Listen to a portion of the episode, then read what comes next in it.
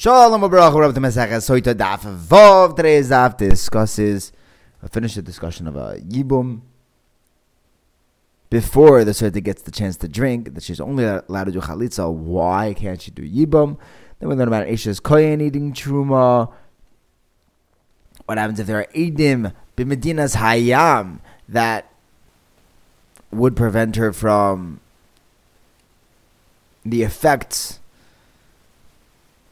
of the Meisaita? Do we say Zchus Taila? Does she, if she has another reason why the waters won't make her explode? Then in Amabez we talk about her mincha being kadosh, but not being makriv. In one case, would we burn it instead of being makriv it? And in general, when do we burn the mincha that was kadosh betos?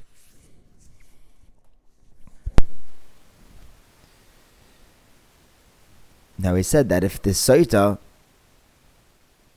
if her husband dies before she gets the chance to drink the Saita, she does Chalitza but not Yibum with his brother. The Gemara asks, why not do Yibum? So we have three answers. First answer of Yosef gives us from the pasuk v'yotzim yibeisay right before this, the in, the sugya of Saita, the Torah tells us that if a husband finds something wrong with his wife, he has a mitzvah to give her a get. And we're darshan that she goes to an ish acher, to someone else, but not to marry a yavam. So Abai asks, then why is she allowed to do chalitza? If she can't go to this yavam at all, he can't, she can't go to an ish acher. So Yosef answers, if the husband was here, he would need to give her a get. So now we're going to have to do the equivalent of a get in a Yibum situation. Chalitza. There's a second version of Rabbi Yosef. The second answer he gives is that when the Torah tells us, Rabbi Yosef says he, she's not even allowed to be to her husband, and you're going to say that she can go now marry a random Yavam. She's doing things wrong. She's mitame herself. Abai asks on that.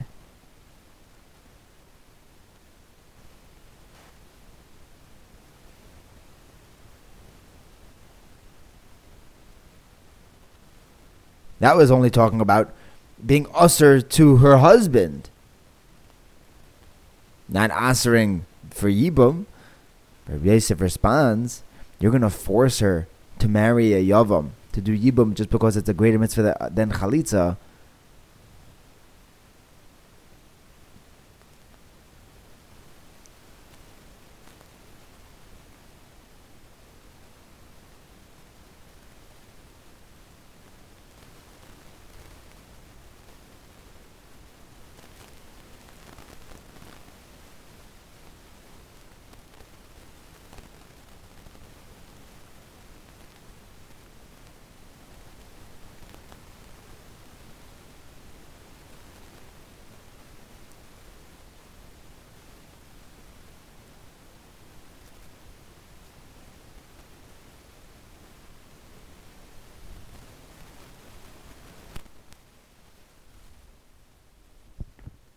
Over here, if she's not shaykh to him, she's just going to be over on an Eishes Ach without a mitzvah. The third answer he gave why she does chalitza na'yibum is from no, no, a third option of Rav Yosef's answer, where the pasuk tells us acher that she goes to an ish acher. The first husband who is actually married to her he's supposed to expel this rishus of what she's doing from his house. Whoever's going to marry her is going to be bringing that rishus into his house. And you're telling me that she should do yibum?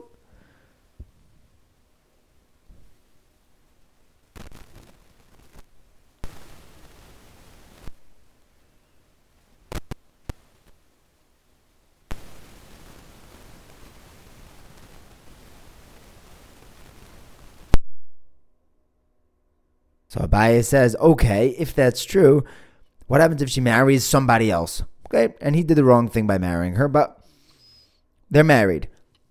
If that second husband dies, she shouldn't do Yibum with his brother? Yosef answers, it's yeah, the second marriage, the second husband probably shouldn't have married her, but her brother didn't do anything wrong. His brother could be a very good person, and there's no reason why we can't assume that now she has a shame toiv, that she did tshuva. Rava gives a fourth answer. He says uh, we have a kavachaimer why she can't do yibum. He says that if the Torah answers her from being together with someone who's mutter to her, her husband, someone who's usher to her, the yavam, kol shekain, she's not allowed to be together with that yavam. She she must do chalitza.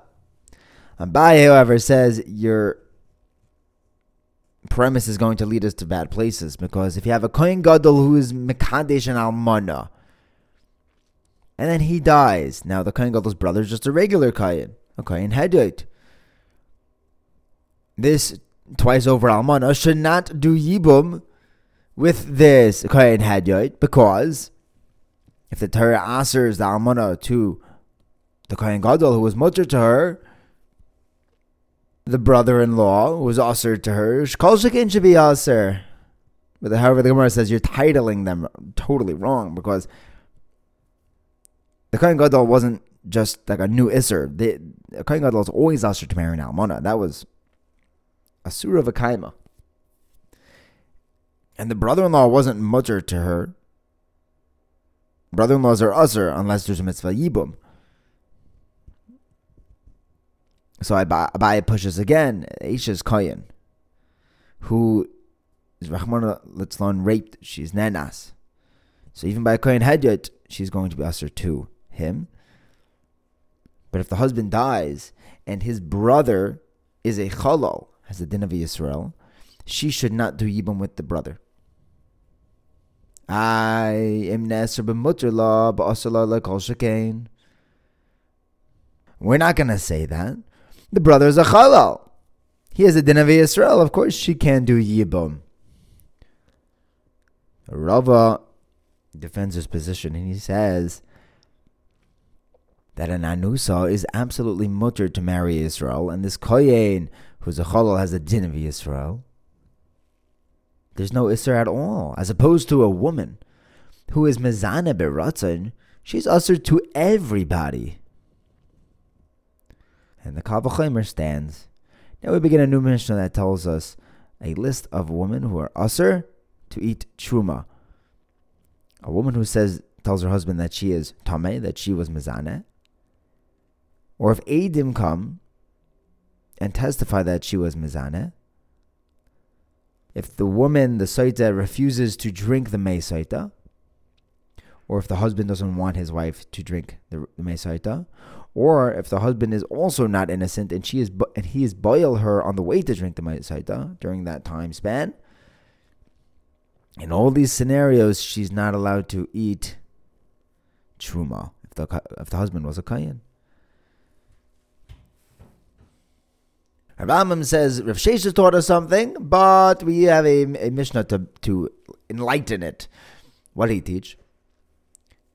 Sheshes has this fascinating halacha. Check it out. If a soita has edus to her act of znus, but they're somewhere overseas, they're not here, but they can testify that she was mizana, then when she drinks the mesoita, they're not going to work for her.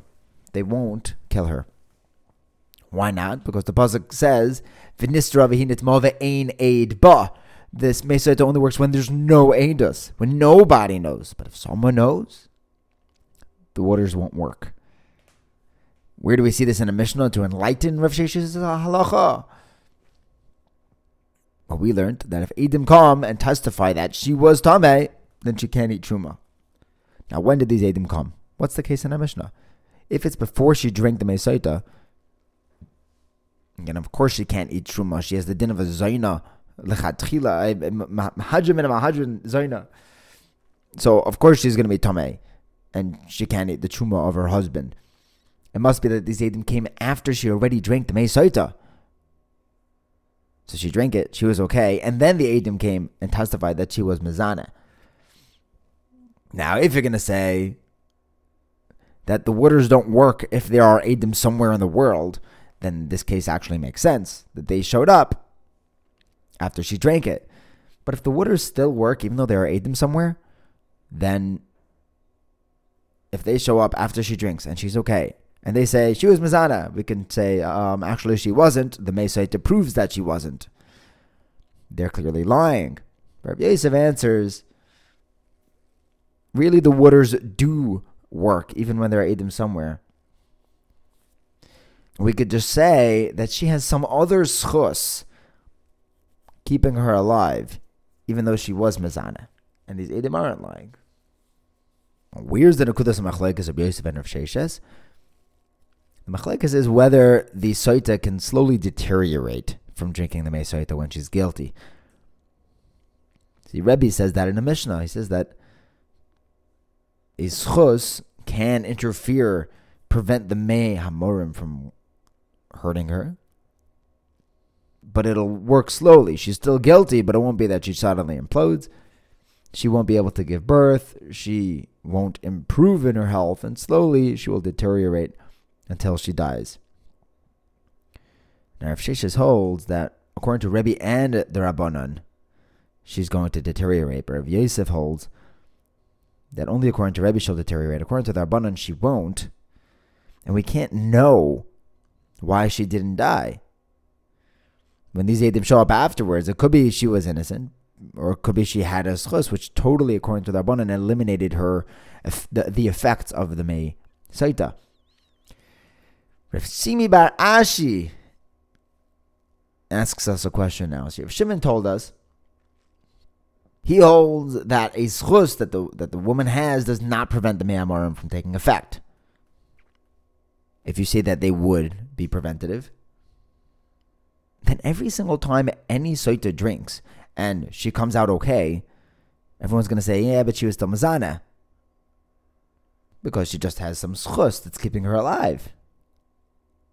Second question he's asking is that if you're going to say that Adim anywhere in the world would also make it that the Mesaita doesn't work, then people we're going to have some more Moitzi Shemra, some more terrible rumors that even though she's totally Tahar, and that's the real reason why the Mesaita didn't have any effect on her, people will say, you know why it didn't have any effects on her? Because she was Mizana and there were Adim, they're just on overseas. The Gemara says that according to Shimon, this taka good, but that's only in Shitas of Shimon. According to Shimon, a schus would not save her, and Adim also would not. But the Rabbanon could disagree.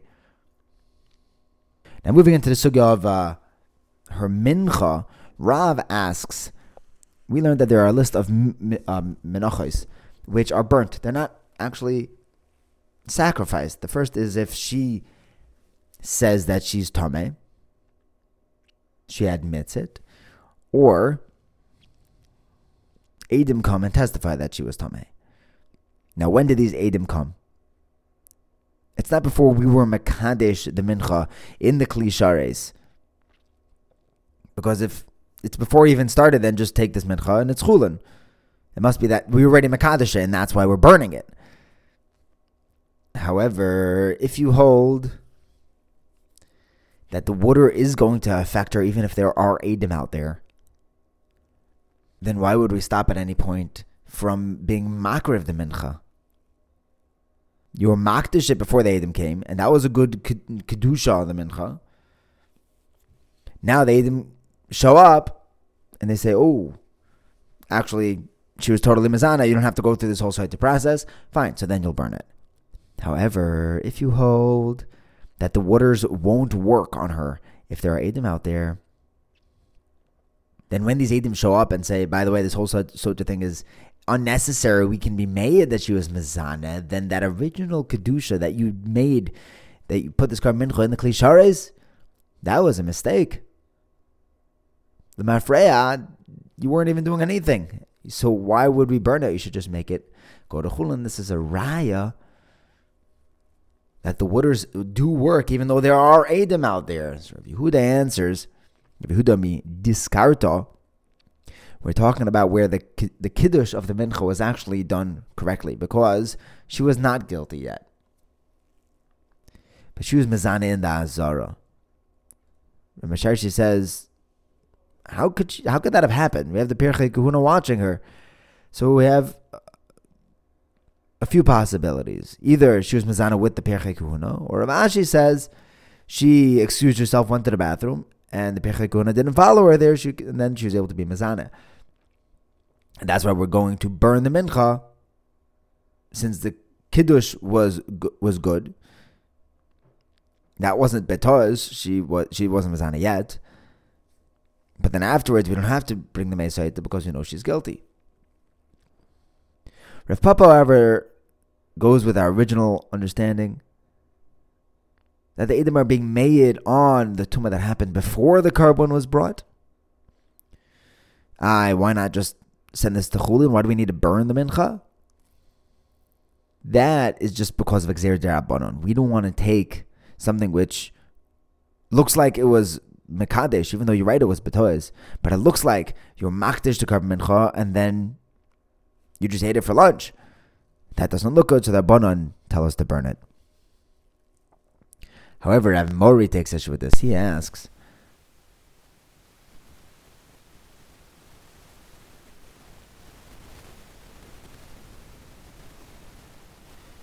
We learned that if the mincha becomes tamei before it was kaddish in the kli, it's like any other mincha could be paid but once you makadish it in the klishares, then you have to burn it. If the koimates was kaddish, you just ready. You took out those three fingers, but you didn't get a chance to be makar of it until the person bringing the mincha died. Like, oh, we're we're in the middle of process, processing your carbon. What do we do with it? if either he or her died, then you burn it. If the the kmitza, the kaimet was already makriv, you just didn't get a chance to eat the shirayim. If he or her die at that point in the carbon mincha, then you could eat that carbon mincha. We don't say to burn it. Because originally you brought this carbon because of the suffix which you had, and that kaimates was mechaper on that suffix. But now here comes the kicker. If Adim, Brisa says that if Adim come and testify that Shitaka was metame, then you burn the mincha. If those Adim turn out to be Adim Zoymimim, then you don't burn the mincha. Then that mincha goes to Chulin. Why aren't there abundant geyser here to burn it? Because it looks like you just took something which was kadesh a carbon mincha and you're eating it for lunch. The Gemara answers: If Edom Zomim actually showed up, that would cause such hack that no one would, everyone would know that it was they were Edom Zomim. Such a rare thing to have a second set of Edom to accurately say uh, Imanu Hayisa everyone would know that you didn't just take hektish and eat it for chulin. We do have a brisa that backs up Rav Sheshes, but for a different reason than Rav Sheshes.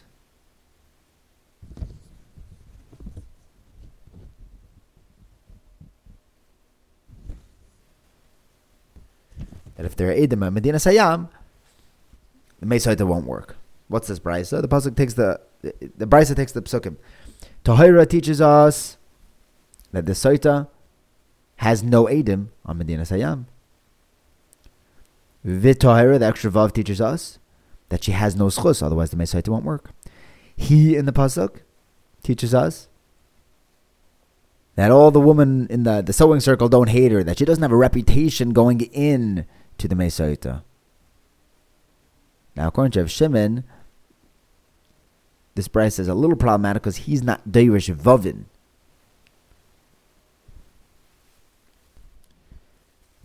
So what does he do when there are Eidim on Medina Hayam?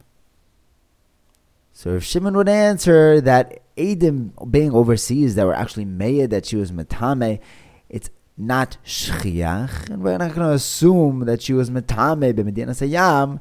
We're not going to have rumors starting like that. We would have rumors of her schusim. Thank you for learning with me. Have a wonderful day.